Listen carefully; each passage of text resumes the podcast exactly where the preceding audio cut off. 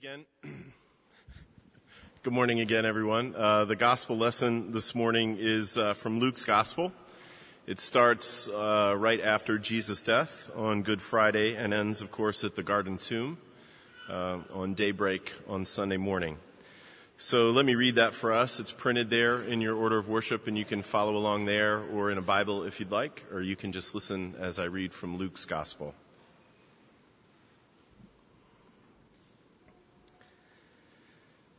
Now there was a man named Joseph from the Jewish town of Arimathea. He was a member of the council, a good and righteous man who had not consented to their decision and action. And he was looking for the kingdom of God.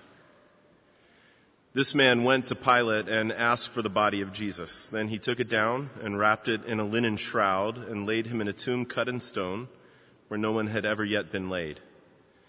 It was the day of preparation and the Sabbath was beginning. The women who had come with him from Galilee followed and saw the tomb and how his body was laid. Then they returned and prepared spices and ointments. On the Sabbath day, they rested according to the commandment. But on the first day of the week at early dawn, they went to the tomb, taking the spices they had prepared. And they found the stone rolled away from the tomb, but when they went in, they did not find the body of the Lord Jesus. While they were perplexed about this, behold, two men stood by them in dazzling apparel. And as they were frightened and bowed their faces to the ground, the men said to them, Why do you seek the living among the dead? He is not here, but has risen. Remember how he told you while he was still in Galilee that the Son of Man must be delivered into the hands of sinful men and be crucified and on the third day rise. And they remembered his words. And returning from the tomb, they told all these things to the eleven and to all the rest. Now it was Mary Magdalene and Joanna and Mary the mother of James and the other women with them who told these things to the apostles.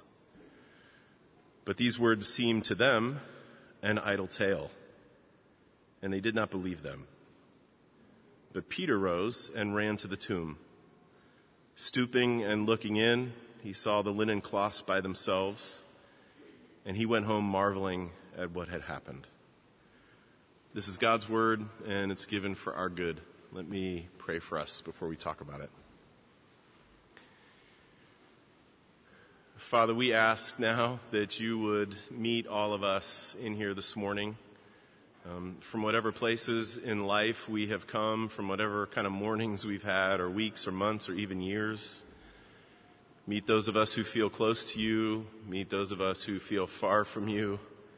Meet those of us who aren't even sure who you are or if you are. Father, meet every one of us and show us the grace of this risen Jesus and change us by it. And we ask it in his name. Amen. well, last uh, Sunday afternoon, I left on what I had hoped would be a really quick road trip um, to take two of my daughters uh, down to Kentucky on their spring break to drop them off to be with my parents for most of the week. Uh, on the way down, though, um, we got a flat. So I put uh, the little temporary spare on my car and I called AAA and they told me that all of the tire places anywhere near me were closed for the night. So uh, the three of us spent an unplanned night at a hotel in suburban Indianapolis and I got up early in the morning, got the tire fixed, and we were off on our way. So originally my hope had been to be back in Chicago on Monday night, but I wanted to spend some time with my parents. I didn't just want to turn around and come back, so I spent Monday night with them and I headed back here to Chicago on Tuesday morning. And I got to tell you, I was feeling really behind the eight ball, taking that extra day.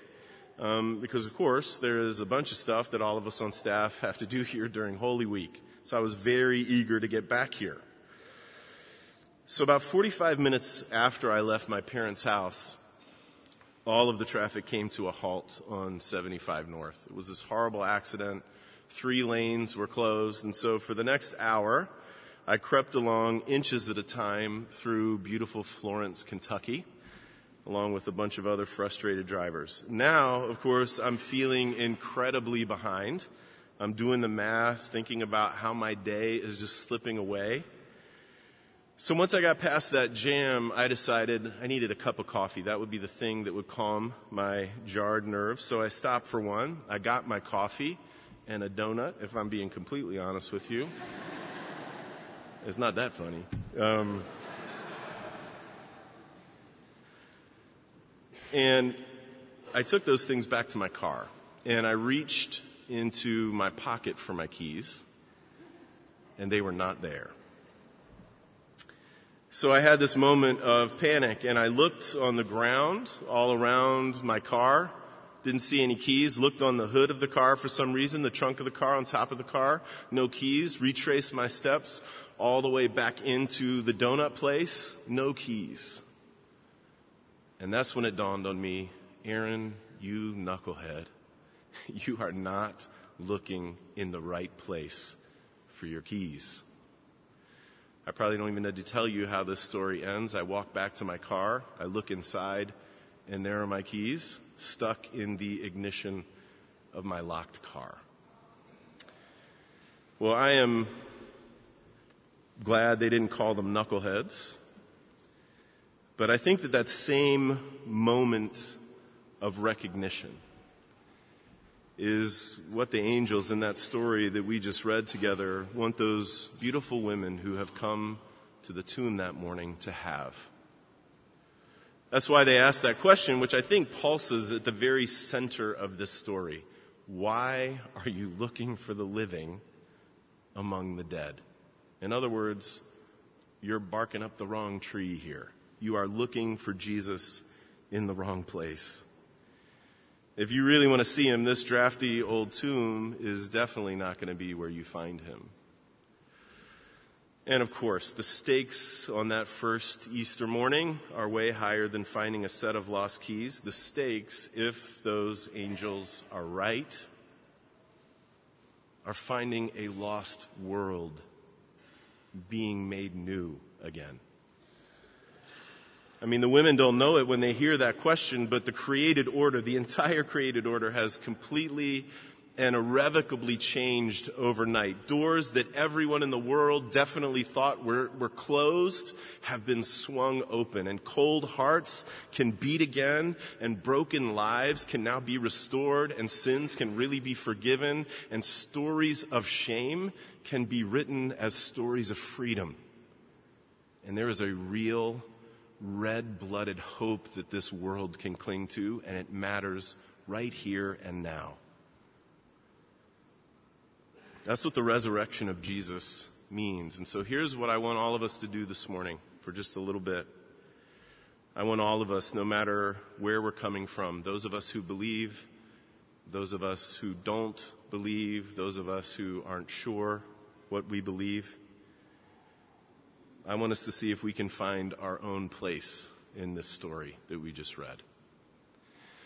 So in order to do that, we have to rewind a little bit back to where the story starts late on the afternoon that we call Good Friday. After this strange and premature darkness, Jesus has just died. And the crowds, such as they were, are now making their way home from the spectacle. And Luke makes sure to tell us that there was a group of women, women who had been with Jesus from the days way back in Galilee, who stood at a distance watching as he died. And then Luke shifts right away and he tells us about this man named Joseph from Arimathea, and he leads off with probably the most shocking thing that he could tell us about Joseph from Arimathea, and that is that he was a member of the council. That means that he was a member of the Sanhedrin. That was the ruling body that had rejected Jesus and handed Jesus over to Pilate to be tried and executed. So, seems like a pretty strange character to introduce at this point in the story, but this is where things get interesting because Luke says that Joseph hadn't consented to their action. And in fact, he was a good man and righteous so Joseph is a dissenter against the powers that be, of which, strangely, he is a member. And it's clear that he has made some kind of break with that life because now he throws caution to the wind and he does something that he's probably not going to be able to get back from. No doubt his buddies in the Sanhedrin will not want to have much to do with him after they hear what he does next. He goes to Pilate and asks Pilate for Jesus' body, the body of the crucified, pretend revolutionary blasphemer. And I think it's worth noting that nobody else asked for Jesus' body. I mean, you might think the disciples would have seen to Jesus' body, but these guys who had been with him for the last several years ate with him, cried with him, hung on every word he said, fought with him. They are off somewhere else alone and afraid.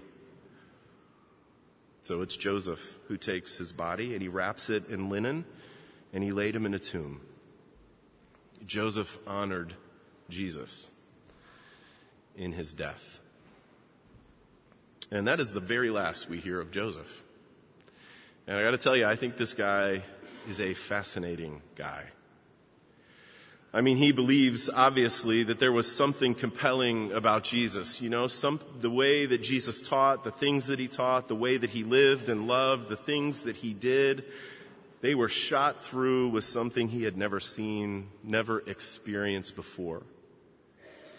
He had come to the place where maybe, maybe he thought to himself, maybe when Jesus said he came to announce the kingdom of God, you know, maybe when he said he was the good shepherd who lays down his life for the sheep, maybe when Jesus was talking about giving his life as a ransom for many, maybe these things were not just really beautiful words. Maybe they were true. And I wonder how many of us this morning may feel a little kinship to Joseph. You know, we know there's something about Jesus. Maybe we cannot quite put our finger on it. We know he's a prophet, of course, but somehow more than that, this incredible teacher, but somehow, surely more than that, this winsome, gracious leader of people, and somehow more than that. Well, if that's you, then maybe Joseph's spot is your spot in this story. And I'll just say for any of us who find ourselves in that place this morning, the question is how might we need to stick our necks out? What is it that we might need to risk to see if our hunch about Jesus isn't just a beautiful, fleeting thought, but to see if it is maybe true? So then Luke mentions the women again. There they are, off in the distance, watching where this really unexpected guy is putting Jesus' body. But now it's late, almost sundown. The Sabbath is about to begin, and disconsolate, shocked, filled with grief, in mourning for this man they love so much, they head home quickly. Luke says, and on the Sabbath day, they rested. Then at early dawn on Sunday, they go back to the tomb with these spices and these ointments that they have prepared. This was to care for Jesus' body, as was the custom of the day. It was a way for them to honor Jesus. It was a way for them to love Jesus like Joseph had. It's one last act of devotion, one last act of love. And they are determined to show it to Jesus. Death has done what it always does. It has stolen and twisted and stung.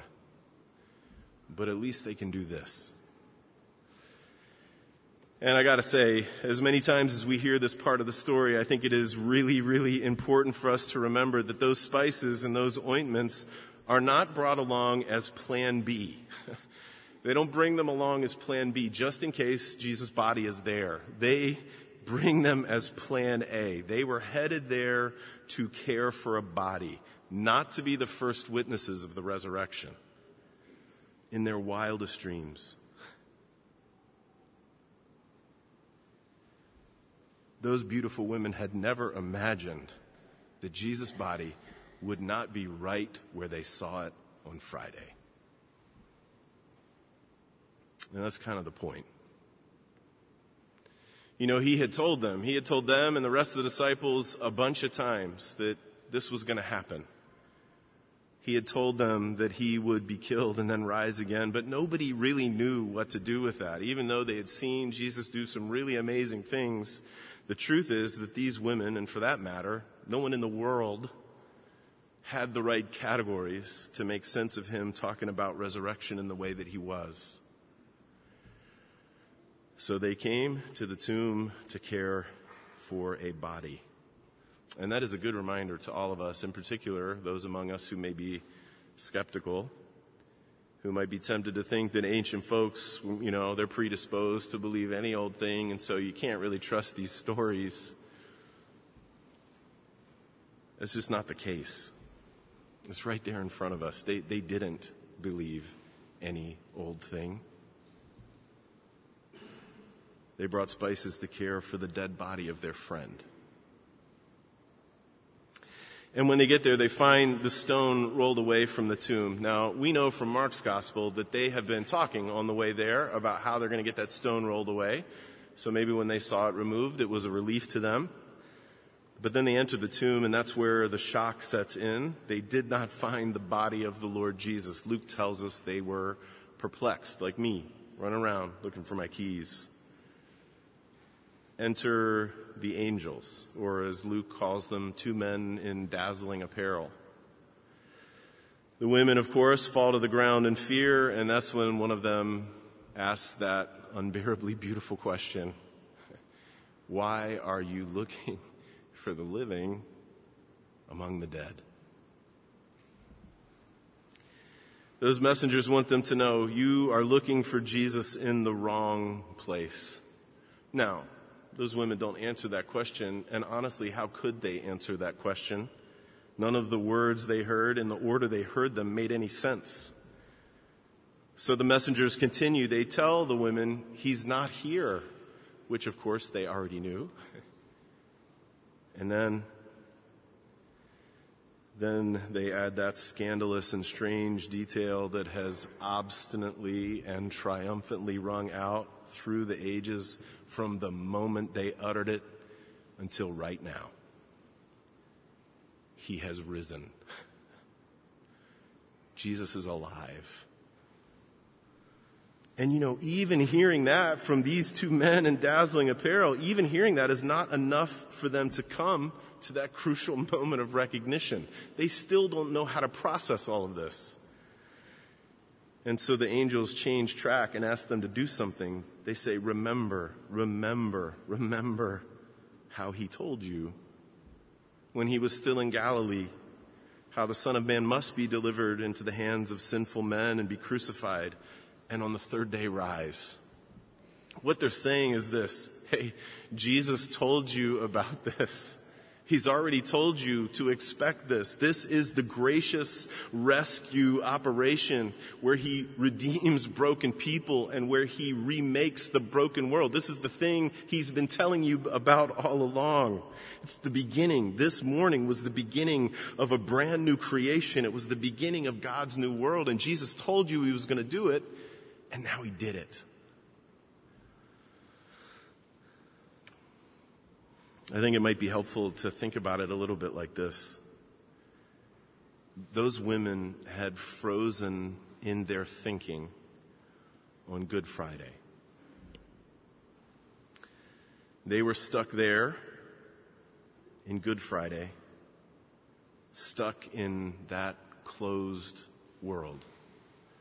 For them, all of Jesus' teaching, as profound and as moving as it was, as life changing as they might say that it was for them, it's now just a thing of the past.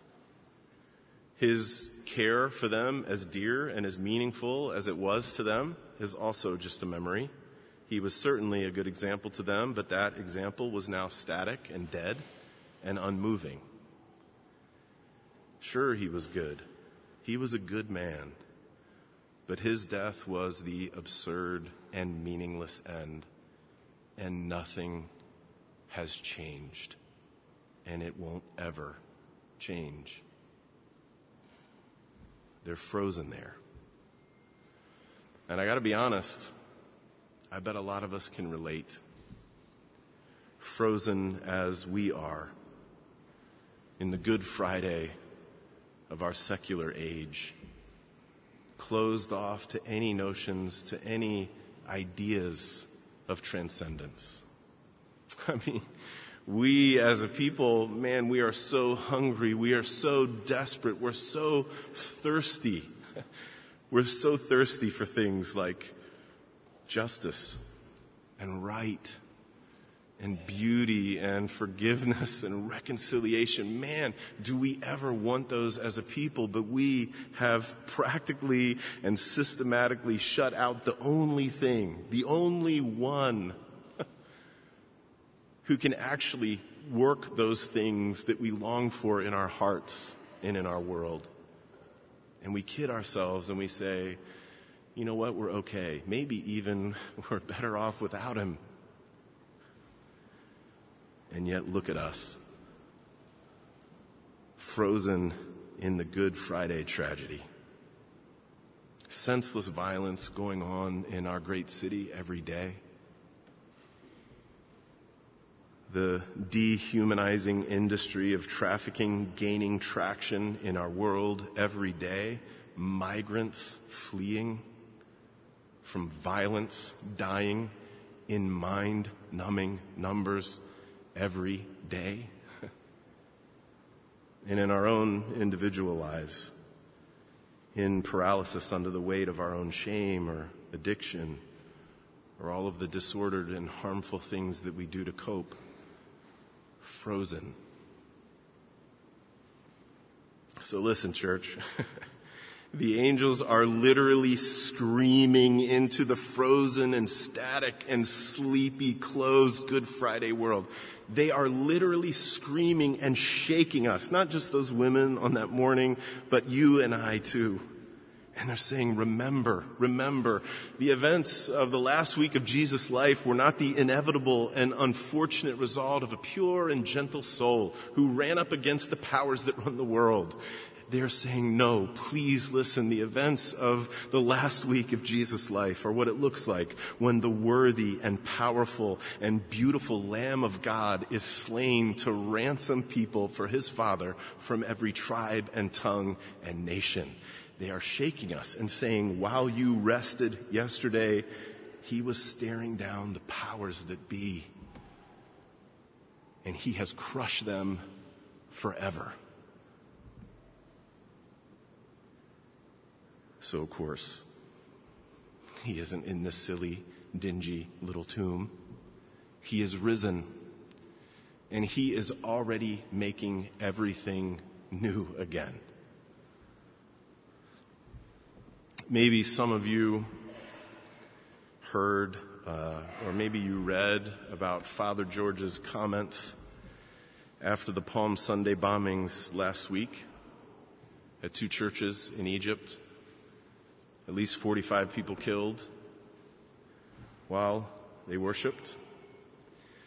This guy, Father George, is a pastor at St. Mark's in Cairo, and he gave this address, and the address is called A Message to Those Who Kill Us.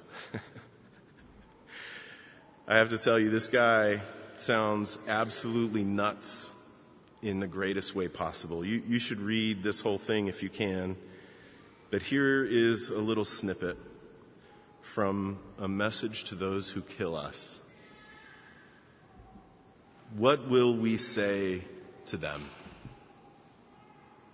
We love you.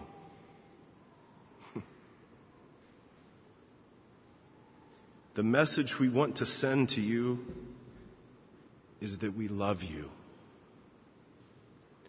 We Christians don't have enemies. We don't have enemies. The Christian does not make enemies because we are commanded to love everyone. And so we love you. Because this is the teaching of our God. I'm to love you no matter what you do to me. I love you very much. You know who doesn't live in a closed off, frozen Good Friday world? Father George doesn't.